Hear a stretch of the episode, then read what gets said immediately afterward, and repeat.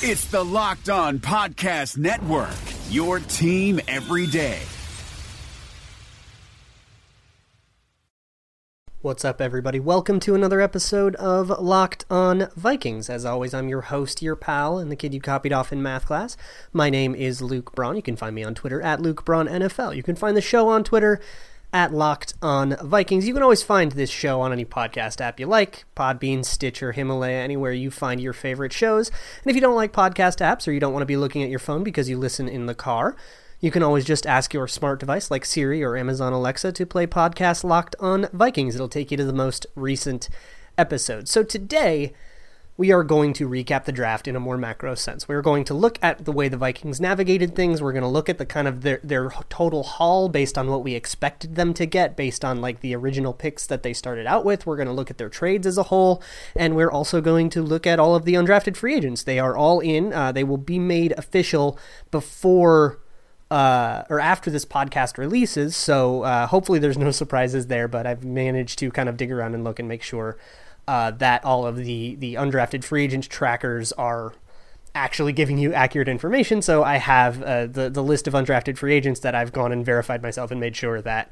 like everything should be uh, in order there. But first, let's talk about the draft in a macro sense. And there's a few different ways that we can do this for one, we can look at the picks that the Vikings started out with pick 18, pick 50, pick 81, 120, etc. And, and, we can say, okay, what did we expect to get out of that? And there's a bunch of different measuring sticks we can use, right? We can use the Jimmy Johnson trade chart, we can use the Chase Stuart trade chart, which is rooted more in like historical data and the points actually mean something and, and like represent an idea versus the Jimmy Johnson one kind of is just like one guy like assigned some numbers uh, and it doesn't even really represent the way that teams behave anymore. Uh, there was a, a, really interesting quote by Bill Belichick about the trade charts, about how like everyone kind of uses the same chart now, and it's not the Jimmy Johnson chart; it's different numbers, but everyone's kind of like reached the same equilibrium. Uh, so that that is really really interesting that like the valuation of picks is kind of balanced out, and we don't know what those numbers are because all that's going to be kept you know like really internal. Uh, but we can still kind of assume that we're judging everybody on the same yardstick so we can take that like initial here's what we thought you were going to get whatever number we come up with and then we can compare it to two things. A the picks they actually picked at because that basically is one way of like looking at all the trades because the vikings moved around a bunch. I think they made six trades over the course of the weekend and we can look at those trades and say okay did they come out with more than they started with? Because you know if not then those trades are a huge issue right? If they moved back so far that they ended up getting so many lesser players and then the picks that they picked up if those picks are late enough you know these late seventh round picks that are are too small that have too small of a chance of making an impact and therefore are too invaluable to like make up the difference between all the trade backs like that is something that that would reflect very poorly on the way the organization did it. And conversely, if they managed to move back just a little bit, the difference between, you know, pick 81 and pick uh, 102 is like, oh, maybe it's not that big. And then the picks that they picked up are like worth more, then that would reflect very well. It means that they came in uh, with less than they walked away with in terms of just opportunity to select players. They they had the opportunity to select more value, and then we can take that and compare that against who they actually got, which uh, we can use the uh, Arif Hasan's cons- consensus big board and a lot of the work he's been doing over there as kind of a proxy for like who are the best players? Did they actually get good players?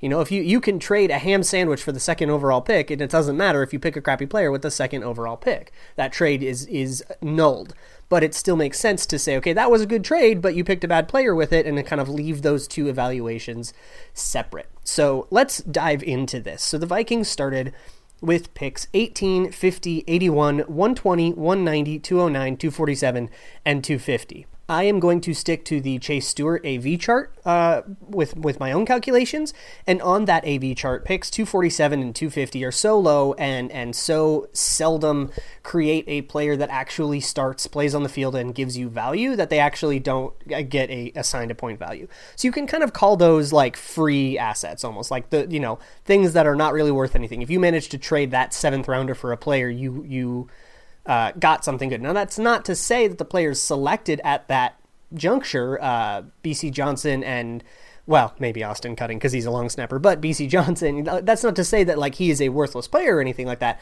It just means that because he was selected so late in the draft, typically that tells us that he is a player of a caliber that has a really low chance of making it in the NFL and making any sort of difference. And if he does, hey, more power to him. He's overcoming some odds.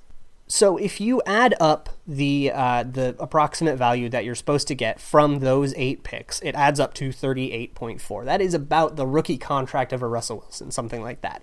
Uh, the whole draft should add up to that much uh, in terms of like expectation. And if you do after the trades, the the the picks that the Vikings had, they stayed at 18 and 50, and then they ended up with pick 102. They traded way back.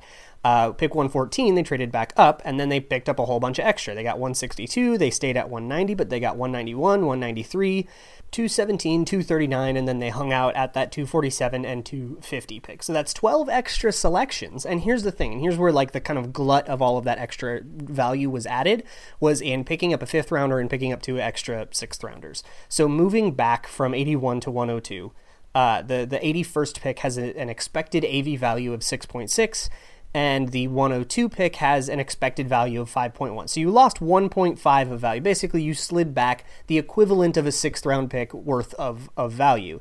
And in doing all that, because you did it with you know four different teams, and each of those teams was willing to give you a pick, you managed to pick up a couple of sixth rounders each time you moved back, and eventually one of them turned into a fifth rounder, and, and all of that kind of stuff. It's not really worth going into the details of like which which trade did what or whatever. Uh, but the point is, you know, you moved back about a sixth rounder's worth and you picked up two sixes, a seven, and a five. It, it's a really strong profit, and you end up with 41.4 points of, of uh, approximate value. And so that that's a three point difference from what you started with, and it, the, essentially the trades created uh, a fourth round pick's worth of value out of thin air. Another way to look at it is that between all the players that the Vikings got with picks that they did not start the the weekend with, uh, all of the the extra stuff that they got, coupled with you know the lower chance. If you pick at 81 that player theoretically has a better chance of succeeding and being and being good than the player you would pick at, at 102 and that's before you make the actual selection. It's just that if you're picking at, at 81 there's going to be a better crop of players to pick from so your odds are a, a little bit better. And at 102 it's a little bit worse because you're just picking from from fewer quality players so couple that with a few extra bites at a very like low return apple, which is the sixth and seventh round of the draft. But if you get to take a couple extra swings at that pinata, you get a little bit of a better chance of like getting a player. So between all of those extra picks that they picked up, say you know they they ended the weekend with four more picks than they started with. Over the course of those four picks, you have odds are you're going to get somebody that would fulfill like a fourth round value. So of those four picks you have a pretty good chance of adding to your team somebody like uh, Jarius Wright. I think is a good like standard, you know, right on the average line fourth round pick return. A, a Jarius Wright level player uh, was basically created out of thin air, in addition to what the Vikings started the weekend with in the first place. So that's that's me like that's a really endorsement endorsing the trade.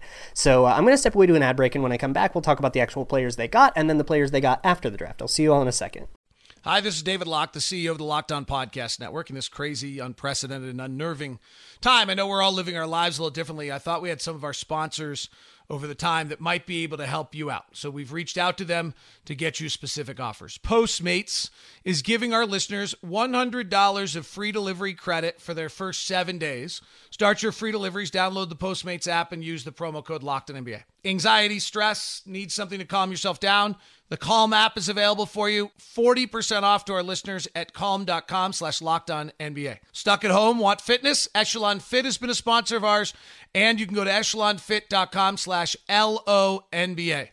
And if you're looking to add some new knowledge and get a little smarter in your free time, Masterclass, or at least your time at home, masterclass.com slash PER is offering 15% off. If you missed any of those, go to lockedonpodcast.com slash offers. That's lockedonpodcast.com slash offers. Thank you very much for tuning in to Locked On Podcast Network. We hope to be here for you to give you a relief and uh, respite from all the other news. And thanks very much. Be safe and practice your social distancing. All right, so the last segment really talked about like opportunity, right? The Vikings started with a certain number of opportunities, and because they ended the weekend with more opportunities, that outweighs the fact that those opportunities had to slide back a little bit and become just as uh, you know marginally worse. It makes it, it was better value to get more opportunities and and but really that's all opportunities and none of that matters if you blow the picks. So who did they pick and, and was it actually good? Now we, we already analyzed the actual players and what my personal opinions of them are but my opinions are, are not law, and there's a lot of people with differing opinions out there that are smarter than me.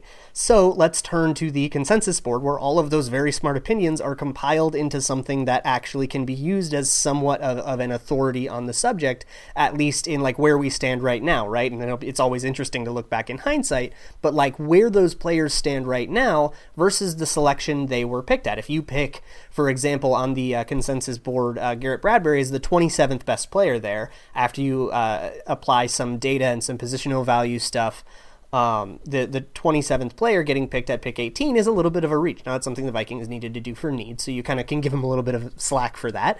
Uh, but you can call that like, all right, they had to take a value hit because of their need. And if you look at each pick in that lens, like how well did they do? And and Arif Hasan, I'll link it in the show notes, did this very exercise, and he did a really good job of it, and he really like, uh, you know, con- took into consideration a lot of things like need and a lot of things like uh, you know, the fact that the second pick is the difference between the second pick and the fourth pick isn't the difference between the hundred second pick and the hundred fourth pick, uh, and, and, making sure that like that the capital that the Vikings had in the draft is like more properly represented. So uh, he he did all that. Read that for more details, but I'm going to go over the conclusions of it because I think that it's it's a good perspective to use. So the best pick of the whole weekend, actually, in terms of of what the consensus big board thought, and in terms of like expected value versus actual value uh, was actually Dillon Mitchell, and I was really surprised to see that just because he was such like a late rounder, and usually those guys like the difference between those guys is usually pretty compact. Um, but Dillon Mitchell ranked 152nd on the actual big board, and we picked him 239th. So that actually is a really nice uh, pick value. Um, in, in, other positive picks, the Kris Boyd pick is seen as positive. The Oli Udoh pick is seen as, as positive. Uh, the Dru Samia and the Irv Smith pick are all also seen as positive. And there's actually a lot of like negative picks. Uh, the Austin Cutting pick, he wasn't on the board, so he had a value of zero. So just using anything is like not that excellent.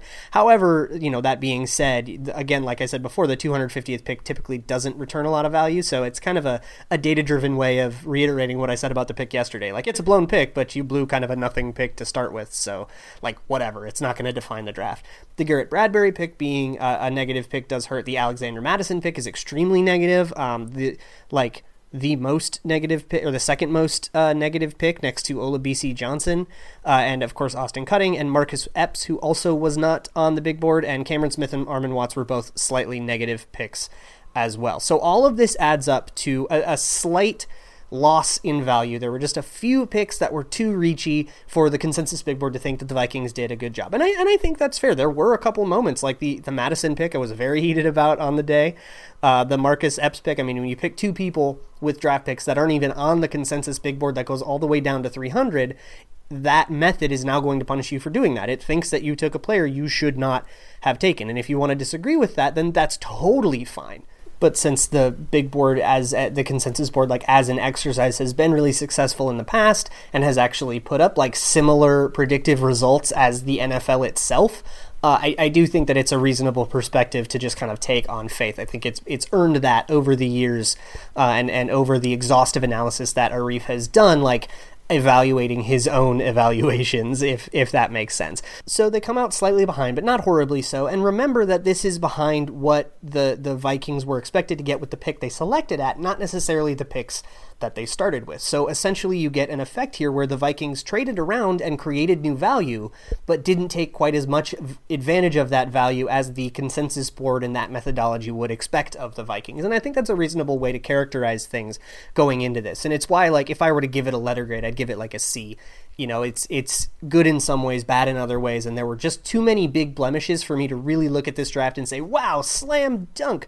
But i do think that there are players that i'm really excited about. I think garrett bradbury i, I support the garrett bradbury pick even though i acknowledge that it is a, negative value pick. I, I still think that it's okay that they made it um, even though like there's one guy I would have taken over it, that's Andre Dillard, and otherwise like I would have taken Garrett Bradbury at 18 too if Andre Dillard were off the board and the Giants didn't blow it by picking Dexter Lawrence. Uh, you know, so so it's like I, I get that it's negative value. I support it anyways. Um, I don't support the Mattison pick. I don't really love the Cameron Smith pick. I think he's too low ceiling. Um, and and once you get into the late rounds, like uh, there's a lot of guys that I'm excited about, but again, also acknowledge that there is a low chance that they actually turn into the player that I'm excited about.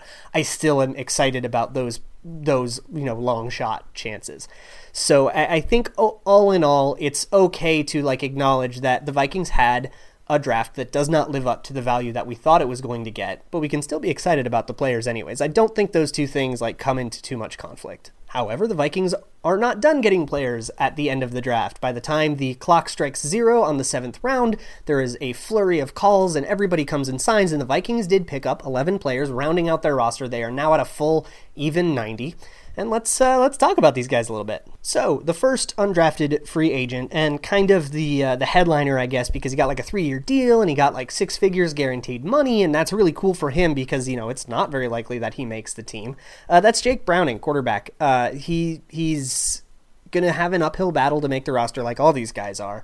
Uh, so getting a bunch of guaranteed money and getting a big contract and stuff, that's really cool and, and, will be like really nice for a guy that like worked really hard at college to get to this specific moment, this specific prize.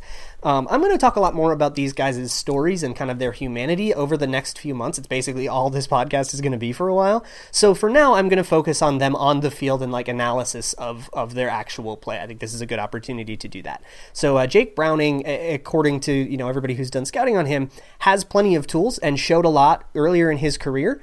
Uh, but he kind of regressed over the last two years enough to fall out of the draft, even though there was actually some buzz in earlier years about him being like one of the better quarterbacks in the class. And so, if you can figure out what that regression was about and either fix it or realize that it wasn't his fault because it was something going on at his in his school or with his coaches or something like that, if you can get around that, you might actually have a player but typically those situations don't pan out the way you wish they did, which is why he fell out of the draft. Uh, moving on to Brandon Dillon, tight end.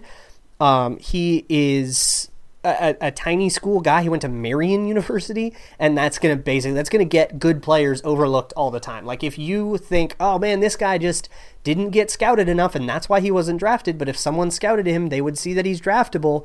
Like the reason for that would be that he's in a small school. So it makes sense to take swings on these guys for basically free uh, in undrafted free agency.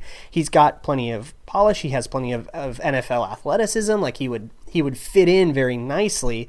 Um, however, I, I think his ceiling is like limited and I think you're not, you know, you're not going to find people with huge high ceilings in undrafted free agency unless they just have no idea how to play at all. Moving on to John Keenoy, he's a center. Uh, the big thing about him is that he's too small, but he's got this tough, nasty streak. Uh, he's cerebral. And honestly, if it weren't for his size, he probably was a draftable player. And and if you can see those traits on tape, you know, you see him overcome his size all the time on tape. The assumption is basically I'm not going to draft him because he's going to go up against NFL level defensive linemen and he's going to stop getting away with all that size stuff. But in undrafted free agency, the rules kind of change, and that's the kind of thing that you can say, all right, well, let's actually see. I actually kind of like his odds to make the roster, especially with the state of of the interior offensive line as it stands right now. Um, real quick, just uh, interstitial. I, I did get this list off of somebody who did a forum post on 247 Sports. Um, so I, am linking this list in the show notes in a tweet and responding to that tweet. I credited that person. I, I can't remember their at at the moment, so I'm really sorry, dude. Uh, but he did great work compiling all this and basically put it all in one place. So all I had to do was verify it. And so thank you very much to that guy. Um, so moving on to Micah Abernathy, a, a defensive back. Essentially, his deal is that he has a great build. He's got really good size for a corner, um, but his skills are completely like raw, and that means that you know he's going to have to get NFL coaching and find his way to sneak onto a practice squad, which probably is going to mean you know special teams and impress the coaches with your attitude and you know impress them with hard work and stuff, and really outwork your competitors. And if you can get on a practice squad and maybe try to develop, there might be something there moving on to uh, Anree Saint Amour, uh, defensive end. He's quick. He has plenty of pass rush moves. He he seems pretty good, but very similar to John Keenoy. He's just too small to get drafted. And if, if he can continue to overcome his size in, in the pros like he did in college, there might be something there, but you kind of have to see it before you believe it, and that's why you're not going to spend a draft pick on him. Uh, moving on to Davion Davis, another wide receiver out of a small or another small school guy. He's a he's a wide receiver. He produced really well, and and maybe that means he's worth taking a shot at. You know, like he he stuck stuck out at a small school against small school competition. Um, I kind of see it as a similar idea to like the AAF. Yeah, you you know, you can only take in so much of, uh, like, you can only take it on faith so much when it's against small school competition. Because, like, well, yeah, he's playing against scrubs. Of course he's going to dominate. That doesn't mean he's an NFL level player. But when you see those small school people look like they don't belong amongst the small school people, then maybe, you know, it, it is worth it to give them a shot amongst big school and, and big time people like NFL caliber players and see if they continue to stand out, right? Like his he's outgrown one lake. It's time to put him in the next and see how he does. Uh, so the next one is one of two stories I really, really like for the exact same reason. Uh, it's Tito Odenigbo. Uh, that last name might sound familiar to you because he is the brother of our very own uh, on again, off again defensive and defensive tackle Ifeadi Odenigbo. Uh, so that that's going to be a really fun training camp story. Everybody's going to cover the crap out of it. Me notwithstanding, I love it so much. Uh, it just makes it just makes me all warm and fuzzy inside. But on the field, Tito Odenigbo is a defensive tackle. Uh, he's very resilient. Uh, people like kind of always described him as like gritty is kind of a meme word, but he has that like kind of like work ethic, like really like rough and tumble type guy. Um, he did have a, a transfer thing that kind of caused him to like stunt his growth a little bit, and, and as a, a result, his pass rushes leaves a lot to be desired, and that's where he'll have to improve to really make to carve out a place for him in the NFL. Uh, moving on to Alexander Hollins, he might be my favorite one. So he's a JUCO kid, and and the JUCO uh, junior college like arc kind of leads you on a road, right? Because your development gets disrupted by going into junior college and playing against like really, you know, lesser competition and then you don't really like hone your craft as much as somebody who plays 4 years at Alabama.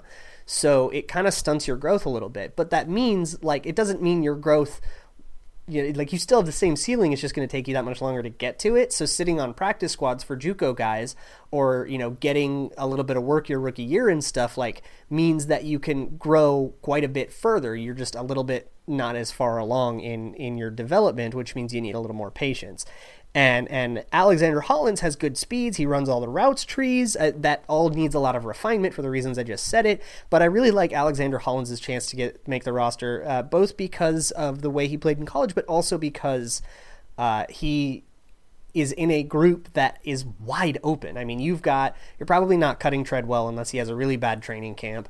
Diggs and Thielen, and that's kind of it. You have a couple of people you drafted in the seventh, seventh round. They are not guaranteed a roster spot. And then you have Brandon Zylstra and Chad Beebe, neither of whom are guaranteed a roster spot either. So it is completely wide open. And if you can really like excel and show that you shouldn't have gone to JUCO, and the reasons that people go to JUCO very often have nothing to do with their on-field performance, uh, you know, if, if you can prove that you didn't belong there and that you should have been drafted, you can really stand out amongst this group. So I like his odds. Uh, next up, we have Khari Blasingame. Uh, his name is awesome. He's, he's a running back with the name that literally looks like Blazing Game.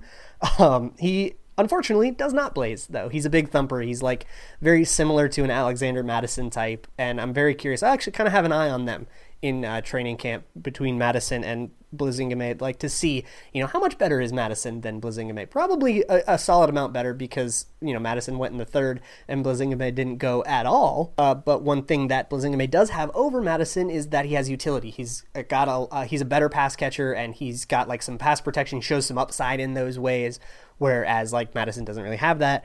Uh, but he has like no ceiling to speak of at all. He is just a big, brutish dude. And that is not very conducive to making an NFL roster. So don't worry, I'm not to like say that they should like cut the third rounder or anything. That would be insane. Uh, next up, uh, two more left. We have Marshawn Diggs, another brother, uh, brother of Stefon. It makes me so happy. I love it so much. Really hard to find scouting on this guy, so I apologize that I don't really have like a very nuanced take on his on-field performance, uh, but I do know that he stood out at UAB, and that's another kind of small school thing but like anytime you saw somebody like previewing a UAB game, he would be the guy that's like, and and on the opponent side of the field, they have this defender named Marshawn Diggs who's very good. Um, you know, so it, it leaves me wondering, like, would he have gotten a chance with an NFL team if he weren't the brother of a player? Uh, I don't think that is a question that he ever really needs to be expected to answer because, again, he did like stand out. He was one of the like nameable players on that UAB defense, and that is a small school situation. Um, but yeah, I, I, think you know, get in, play a little bit with your brother, play against your brother in drills. That'll be really fun to watch, and see if you can't crack the roster or the practice squad. You know, he's he's going up against an AAF player and a, a late round draft pick, and that is not something that is unheard of for an undrafted free agent to knock off. And then finally, we have Nate Meadows, defensive back out of UCLA. Uh, so his story is something I'm going to go into a little bit later. Um, but essentially, his his college career was like defined by a really poor junior year, uh, kind of highlighted in like one specific moment against Cincinnati, followed by like a bounce back senior year. So that kind of leaves you in like a, a questionable spot, right? Who is he? Is he his junior year self or his senior year self? And and you don't really have enough information in like earlier years to really know that like did he just have a down year or was his senior year the fluke and you don't really know and that's a really good reason for a guy to go undrafted and now he gets you get to bring him into camp and you get to see what this kid's all about. So that is 11 undrafted free agents. We have now between uh, uh, season previews or season reviews in 2018 between uh, you know free agency coverage and draft coverage, we have talked about every single player that will be gracing the Vikings roster this training camp, uh, barring rookie tryouts. There are a lot of rookie tryouts. There's a lot of information out there on who is coming. I'm not covering it right now. Uh, I will cover it if any of those guys knock somebody off of the 90 man, which happens almost every year. So I I kind of anticipate that we will be talking about that, but I'm going to wait for them to actually be coming into camp before I do that. It doesn't make a lot of sense to talk about like 39 players that are going to be with the Vikings for just a weekend. So that is going to do it for my draft coverage. Now, remember, I, have been talking about this, but as a reminder, if you missed it, I will not be coming back for the rest of this week. I will not be posting another show until a week from today, the day this airs. So we're go- I'm going to take a little bit of a break. We're going to kind of shift gears after that, and then we're going to talk about training camp preview stuff. I'll get more into detail there, but basically every year for sites that I've written for, namely Purple PTSD, I would uh, do a training camp series where I preview every person on the roster and I would tell you their stories. So we're going to shift gears from an analytical and an, an, analysis and evaluation mode to like storytelling mode because up up until this point I've been talking about on field. Are they good enough? Are they big enough? You know, are they fast enough? Do they have the polish? Are they the right kind of raw or wrong kind of raw? We have now had that conversation. And any time that that conversation needs to be had, I'm just going to point back to the podcasts where I talked about it. Now it's time to talk about these guys' stories. Why are they here? How did they get here? How did they why did they get drafted or not? Why did they end up getting cut from their old team? You know, or why didn't they get end up getting cut or anything like that. We're not going to spend as much time on the big name players. I will say a little bit about like, all right, here's Anthony Barr, and let's like take a minute to reflect on how Anthony Barr got here uh, for this particular season, and and we'll we'll talk about that. But this is more to get to know the people that are going to be filling up your screens in the third quarter of a preseason game. You know, guys that you usually wouldn't care about because ah they won't make the team anyways, but they are fighting for their lives. You know, not everybody can get six figure guarantees like Jake Browning. A lot of these people, and even Jake Browning, he has 1.75 million on the line if he can make the roster. And in my opinion, every single player has a cool story like that that is worth telling. So we are going to spend the time, than covering covering you know whatever news comes up, which probably won't be much. It'll be kind of a dead area. And to fill all that time, we are going to be talking about every single player. I promise I will get to every single one. Not a single person will be left in the dust. And you, if you listen to this show every day leading up to training camp, you will be able to go into training camp with a lot more context for who these guys are when they make a play. And when you see a tweet, oh, you know, so and so just made a crazy catch, you'll kind of know where that's coming from. And, and I think it will make the training camp and preseason process a lot more entertaining for you. It has always made it more entertaining for me. This is actually kind of low key my favorite time of the year because I get to really get to know the players on my favorite football team, and I love that. But that's all going to be over the course of the summer. So for now, I am going to log off. I will see you all on Monday. Thank you all so much for listening to all of this draft stuff and hanging out, especially people who came and, and are new to the show and people who came like just for the draft stuff. Thank you guys especially for coming and hanging out and choosing Locked On Vikings to get your draft analysis. That is awesome. I cannot thank you guys enough. As always, you can find me on Twitter at Luke Braun NFL. You can find the show on Twitter at Locked On Vikings. You can find the show anywhere you've listened to your favorite podcasts, or you can just ask your smart device to play podcast Locked On Vikings. I will see you all next week, and we will start this beautiful journey down the roster. And as always, Skol. Hey, Locked On Minnesota listeners. This is Tony Abbott here to tell you about the brand new Locked On Wild podcast where my co host Joe Bouley and I break down the Minnesota Wild every single day. How can you listen? Just search for Locked On Wild in your favorite podcast app and subscribe to bring Locked On Wild to your device every day.